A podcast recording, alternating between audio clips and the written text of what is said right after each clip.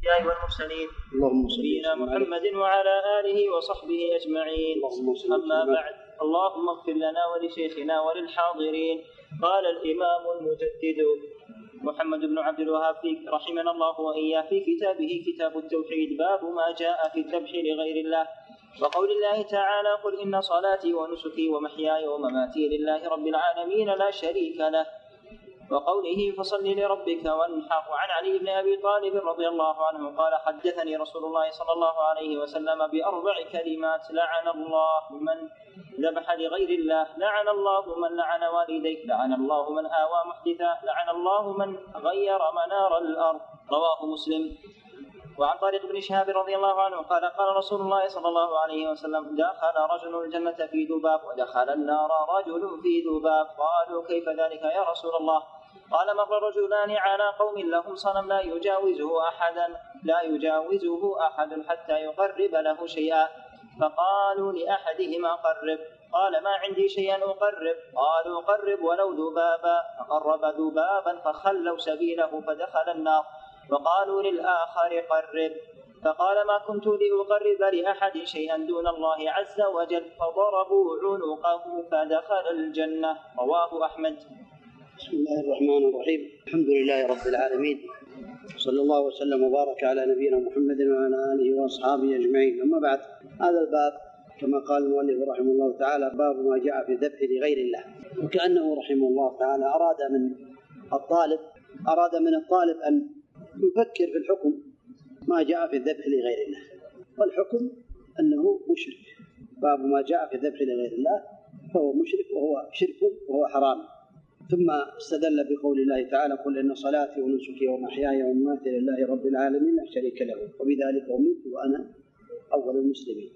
قل إن صلاتي صلاة سواء كانت من الدعاء كانت الصلاة المعروفة ونسكي الذبح يذبحه من الهدايا والضحايا والعقيقة وغيرها ومحياي يعني ما أتيه في حياتي وما يحصل لي في حياتي وإحيائي ومماتي ما يحصل لي في مماتي وإماتتي لله رب العالمين. كل ذلك لله تعالى لا شريك له. وبذلك أمرت وأنا أول المسلمين أي أول الأمة في الإسلام عليه الصلاة والسلام.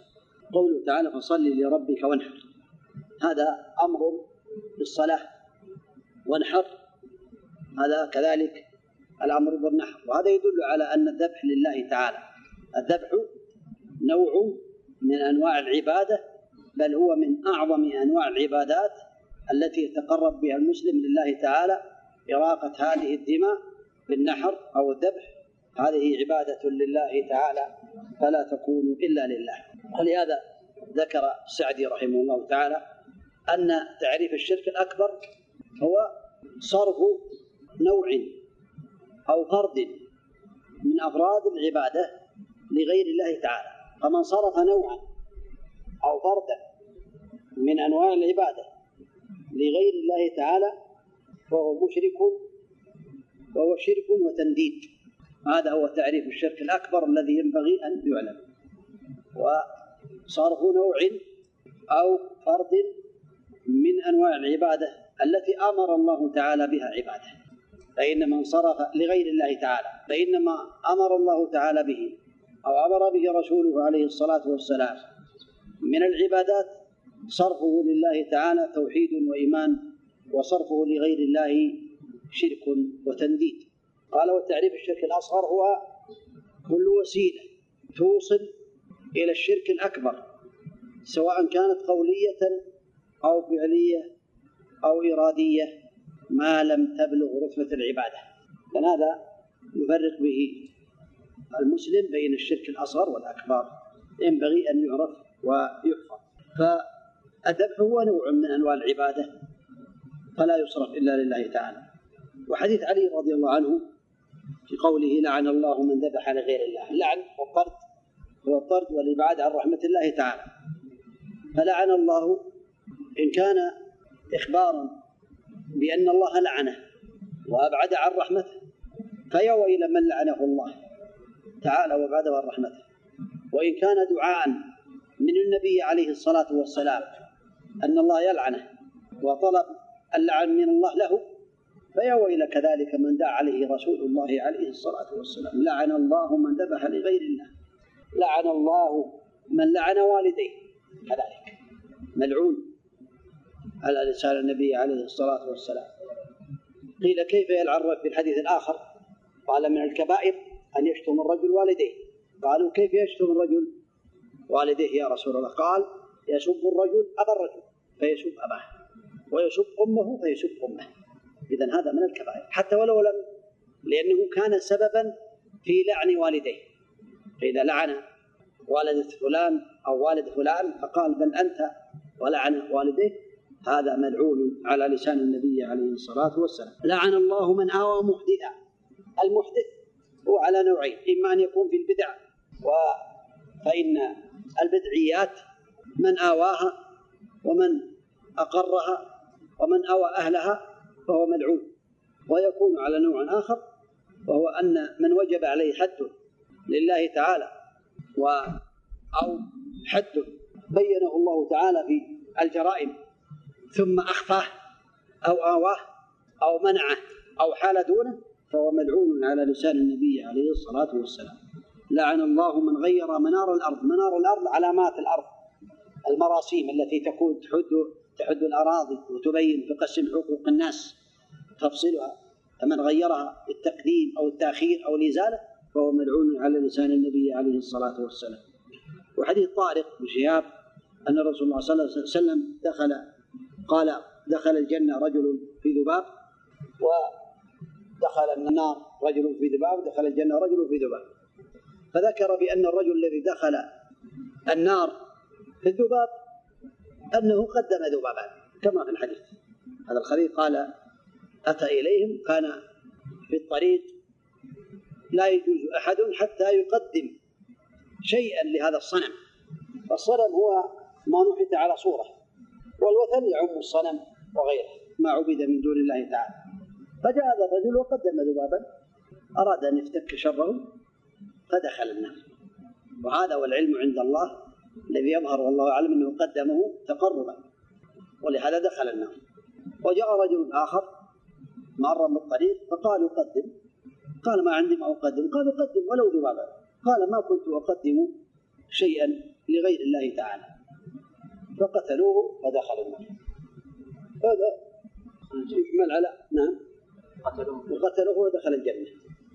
وهذا يحمل على أمرين. الأمر الأول أن هذا قبل في شريعة من كان قبلنا.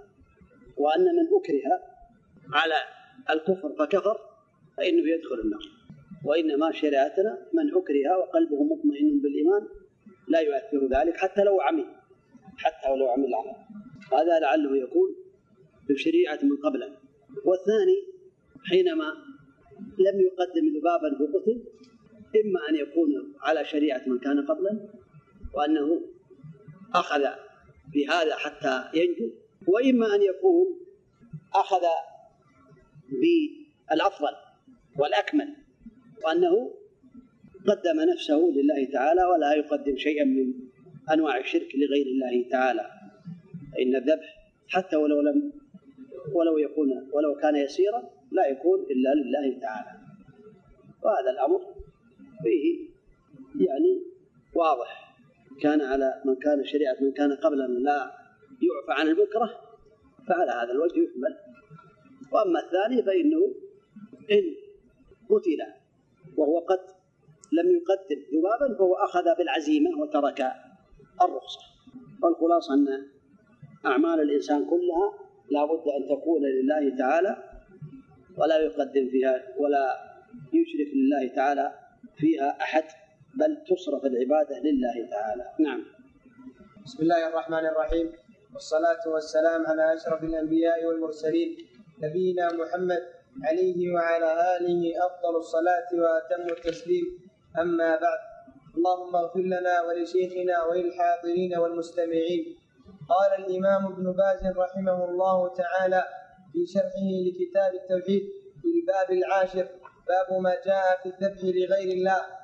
أي ما جاء فيها من الوعيد وأنها من الشرك الأكبر كما دلت الأدلة.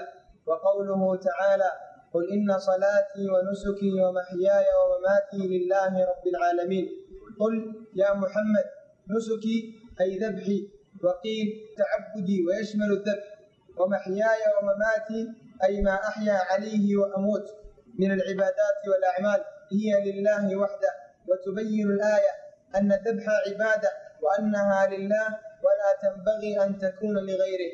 ومن ذبح لغيره من الجن والأصنام والقبور فهو كمن صلى وعبد غير الله لأن كل كل من الصلاة والذبح عبادة حيث قرن الله بينهما.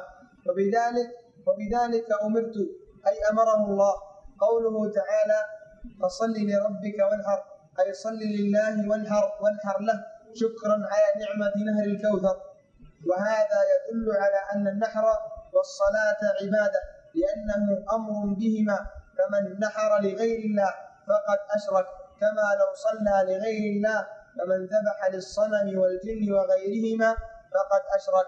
وعن علي رضي الله عنه قال وغيره ماشي ماشي نعم. حدثني رسول الله صلى الله عليه وسلم بأربع كلمات لعن الله من ذبح لغير الله. إلى آخر الحديث وقوله من ذبح لغير الله بدأ بها لأن الشرك أعظم الذنوب واللعن الطرد وهذا يدل على أنه من الكبائر الشركية.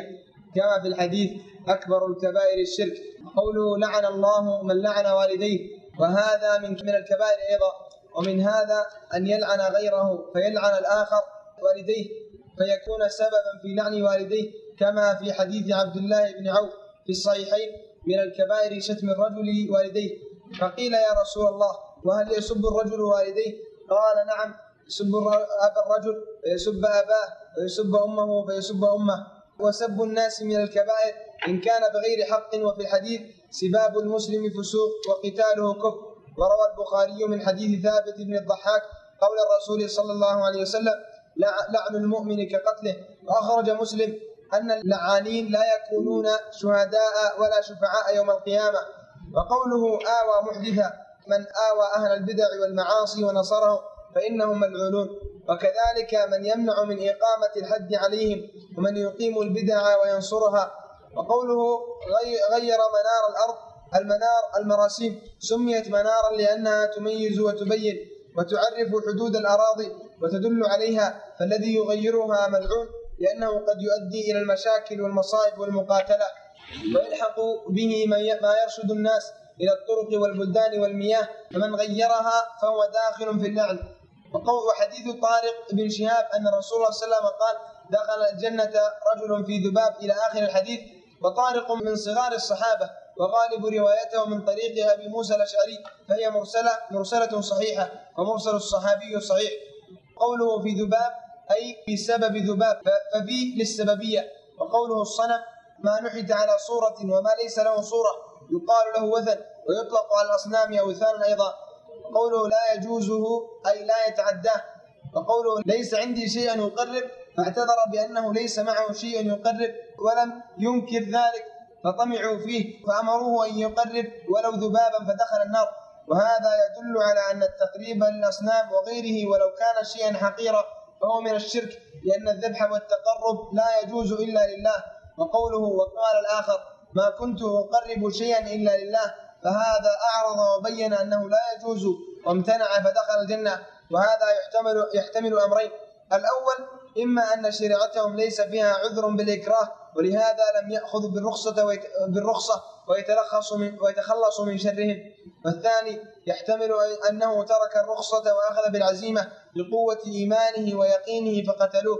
وفي شريعتنا أن من أن من أكره على الشرك ففعل ما أكره عليه بقصد التخلص من شر من شرهم ولم يطمئن قلبه بذلك فلا حرج لقوله تعالى إلا من أكره وقلبه مطمئن بالإيمان فيأخذ بالرخصة حتى لو قال الكفر بلسانه.